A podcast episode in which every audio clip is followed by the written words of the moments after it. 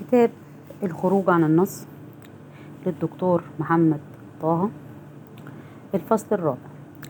المواقف غير المنتهية. كم مرة كان فيها بينك وبين مديرك أو رئيسك في الشغل حوار حاد واضطريت تكتم الكلام جواك؟ إمتى آخر مرة كان في جواك مشاعر غضب ناحية حد وما عبرتش عنها؟ طب فاكر لما كلامك اتخنق في صدرك وانت واقف قدامه أول واحدة حبيتها وهي بتقولك أسفة مينفعش ارجع لورا شوية. كم كلمة اتحشرت في حلقك قدام المدرس أو المدرسة وهو بيهينك بأي شكل؟ فاكر إحساسك اللي قفلت عليه وأنت باصص في عينين أبوك وهو بيعنفك؟ وما كنتش تملك وقتها غير الدموع وقلة الحيلة؟ طب فاكر الكلام اللي كنت عايز تقوله لوالدتك قبل ما تموت وما جاتش ليك الفرصة تقوله؟ تفتكر الكلام ده راح؟ تفتكر المشاعر دي اختفت؟ تفتكر المواقف دي اتحلت؟ أحب أقولك لا الكلام ده لسه موجود جواك والمشاعر دي ما زالت مدفونة في أعمق أعماق وعيك والمواقف دي متخزنة داخلك بكل تفاصيلها في صورة ما يسمى بالمواقف غير المنتهية. كل واحد فينا جواه متحف آه متحف متحف من الآثار القديمة اللي انتهى وقتها بس هي لسه عايشة وما زالت محتفظة بقيمتها وتأثيرها حتى الآن. مجموعة من التماثيل هناك شوية لوحات هناك تحف فنية هنا. المتحف ده متحف حي وقائم ومؤثر في كل فكرة وشعور وحركة ورد فعل حضرتك بتقوم بيه. إزاي؟ حضرتك في مكان ما في عز الصيف وهتموت من العطش وواحد جايب لك كوباية مية ساقعة متلجة وواحد تاني مستنيك عشان يسألك على حاجة. هتختار إيه؟ مهم الأول إنك تنهي احتياجك للعطش موقف غير منتهي. وبعدين تتجه لصاحبك اللي مستنيك تشوفه عاوز إيه. تصور لو عملت العكس هتكون معاه وانت عطشان ومش مركز ومستعجل. هتكون معاه بجزء منك مش بكلك مش بكامل وجودك ولا بكامل طاقتك ولا بكامل إمكاناتك. شوف بقى انت جواك كام موقف غير منتهي. من أيام طفولتك لغاية النهاردة. وتصور كل موقف منهم وهو شغال جواك في إحدى طبقات وعيك. زي شريط السينما المتكرر بدون توقف.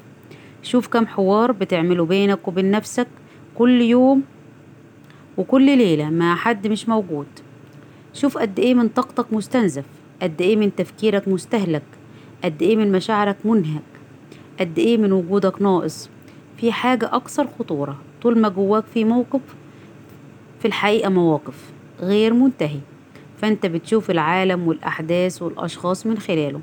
وبتحاول تحله بس مع الناس الغلط اللي هم ملهمش أي علاقة بالحكاية الأصلية. بس وقع عليهم اختيار عقلك الباطن عشان يلعبوا أدوار أنت رأس مالهم في سيناريو بائس ويائس ومتكرر للحل والإنهاء. يعني مثلا فجأة وبدون مقدمات تحس إنك غضبان ومتعصب ومش طايق صاحبك. وفي الحقيقة دي مشاعر باقية من موقف غير منتهي مع أخوك. فجأة وبدون مقدمات تبقى خايف ومرعوب من أستاذك أو رئيسك في الشغل أو حتى الكاشير في السوبر ماركت. ويكون ده رد فعل قديم من موقف غير منتهي مع أبوك. فجأة وبدون مقدمات تفهم أي اتنين بيتكلموا مع بعض على إنهم بيتكلموا عليك. أو تشوف أي واحدة بتبصلك على إنها دايبة في حبك. أو أو أو. راجع كده علاقاتك وتفاصيلها راجع أفعالك وردود أفعالك راجع مشاعرك وأفكارك وتصرفاتك واكتشف كمية المواقف غير المنتهية المخزونة جواك وإزاي وإمتى ومع مين. المواقف غير المنتهية عاملة زي الثقوب السوداء بتستهلك طاقتك ووقتك وجهدك ومشاعرك وأفكارك وتسيبك مهلهل مشتت بتدور على حاجة أنت مش عارفها في مكان أول مرة تروحه. المواقف غير المنتهية هي أحجار ثقيلة مربوطة في قدميك تحد من حركتك وحريتك وإمكانياتك زي القيود في الإيدين والغمامة على العين وسدادات الودان تخليك محبوس في عالمك الداخلي بأشخاصه القدامى وأحداثه البالية.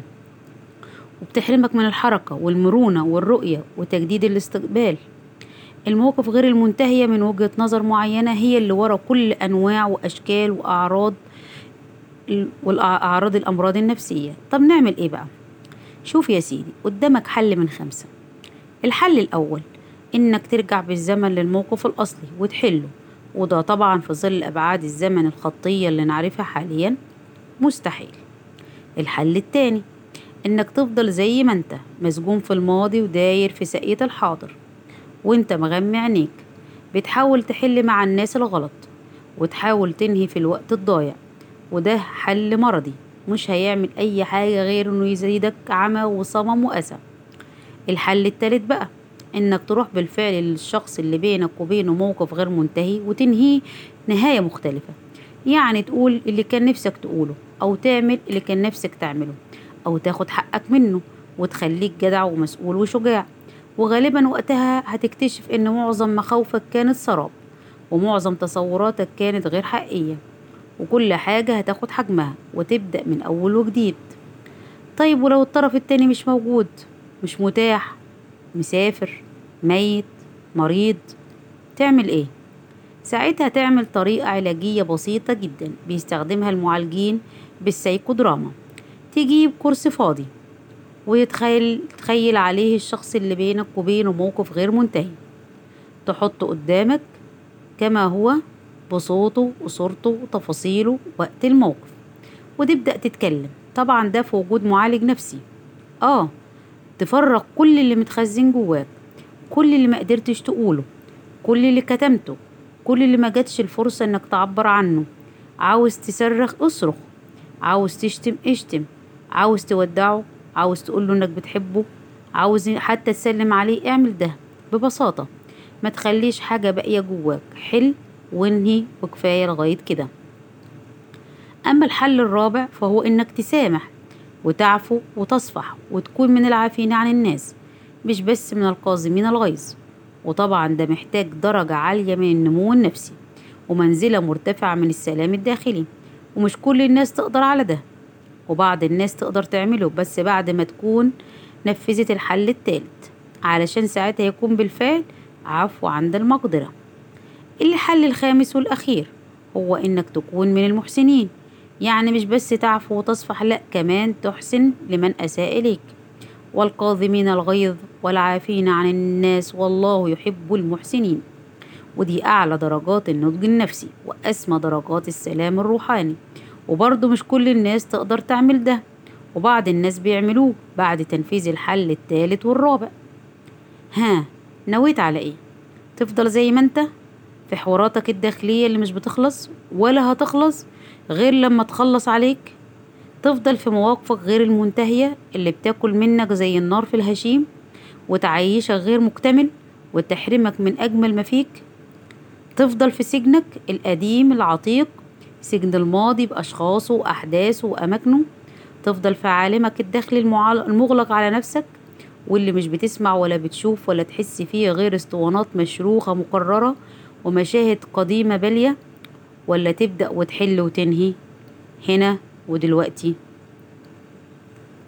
الفصل الخامس. مشاعرك اللي هي مش مشاعرك. المشهد الأول. في عيادة الطبيب النفسي. انت ليه دايما زهقان ومتضايق مني يا دكتور؟ إيه ده؟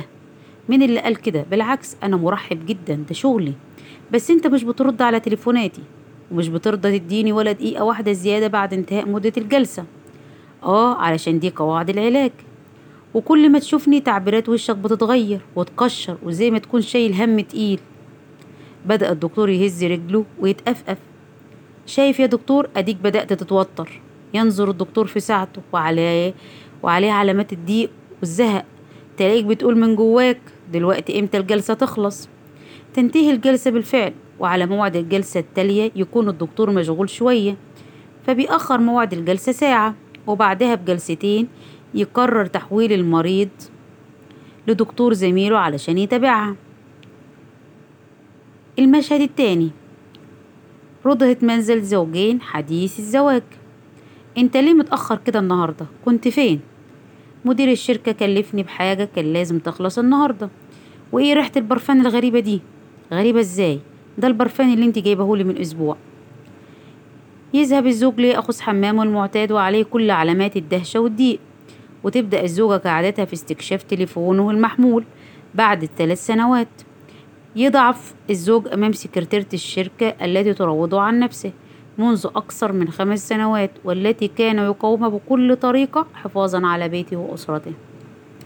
المشهد الثالث مشهد خارجي أثناء تمثيل أحد المسلسلات. الممثلة الشابة للمخرج حضرتك عاوزني أستخدم كل تعبيرات وشي وجسمي وأعبر عن غضب شديد جدا. مش كده؟ بس أنا دلوقتي ما عنديش أي غضب جوايا ناحية أي حد. المخرج طيب أنا هساعدك. يجلس المخرج أمامها ويطلب منها النظر المباشر في عينه ويستحضر في ذهنه أحد مشاهد حياته التي يشعر كلما يتذكرها بغضب شديد. بتظهر عليه بالفعل علامات الغضب حيث يقطب حاجبيه وتنتفخ أوداجه ويتطاير الشرر من عينيه. الممثلة الشابة أنا فعلا دلوقتي حاسة إني متضايقة وبدأت أغضب. تقوم الممثلة لتأدية المشهد وتندهش من كمية وشكل الغضب الذي تعبر عنه لدرجة إنها صفعت زميلها في التمثيل صفعة قوية جدا نتج عنها جرح واضح أسفل شفتيه. ينتهي يوم التصوير وتذهب الممثلة الشابة إلى منزلها ليندهش جميع من بالمنزل من أسلوبها الغاضب في الكلام وعصبيتها المفاجئة وارتفاع صوتها غير المبرر. كم مرة حسيت إنك مستغرب مشاعرك؟ كم مرة سألت نفسك السؤال ده؟ هو أنا حاسس كده ليه؟ مع إن مفيش حاجة حصلت تستدعي الإحساس ده. كم مرة ظبطت نفسك وأنت متألم بدون سبب يدعو للألم؟ غضبان بدون سبب يدعو للغضب. كاره بدون مبرر للكره أو حتى بتحب بدون مبرر للحب. كتير جدا من مشاعرنا هي في الحقيقة مش مشاعرنا هي مشاعر اتزرعت فينا. حد تاني رماها من جواه عليك. يعني أصلها مش بتاعتك بتاعت حد تاني غيرك. ياه معقول؟ أيوة معقول. ساعات يكون في حد جواه مشاعر زهق وهو مش قابلها أو مش مستحملها أو بينكرها ومش حاسس بيها أصلا. تقعد سيادتك قدامه دقيقتين يقولك بص أنت زهقان شوف أنت متضايق. أديك مش مستحمل أو حتى من غير ما يتكلم أصلا. تلاقي نفسك زهقت وقرفت ومش طايق نفسك.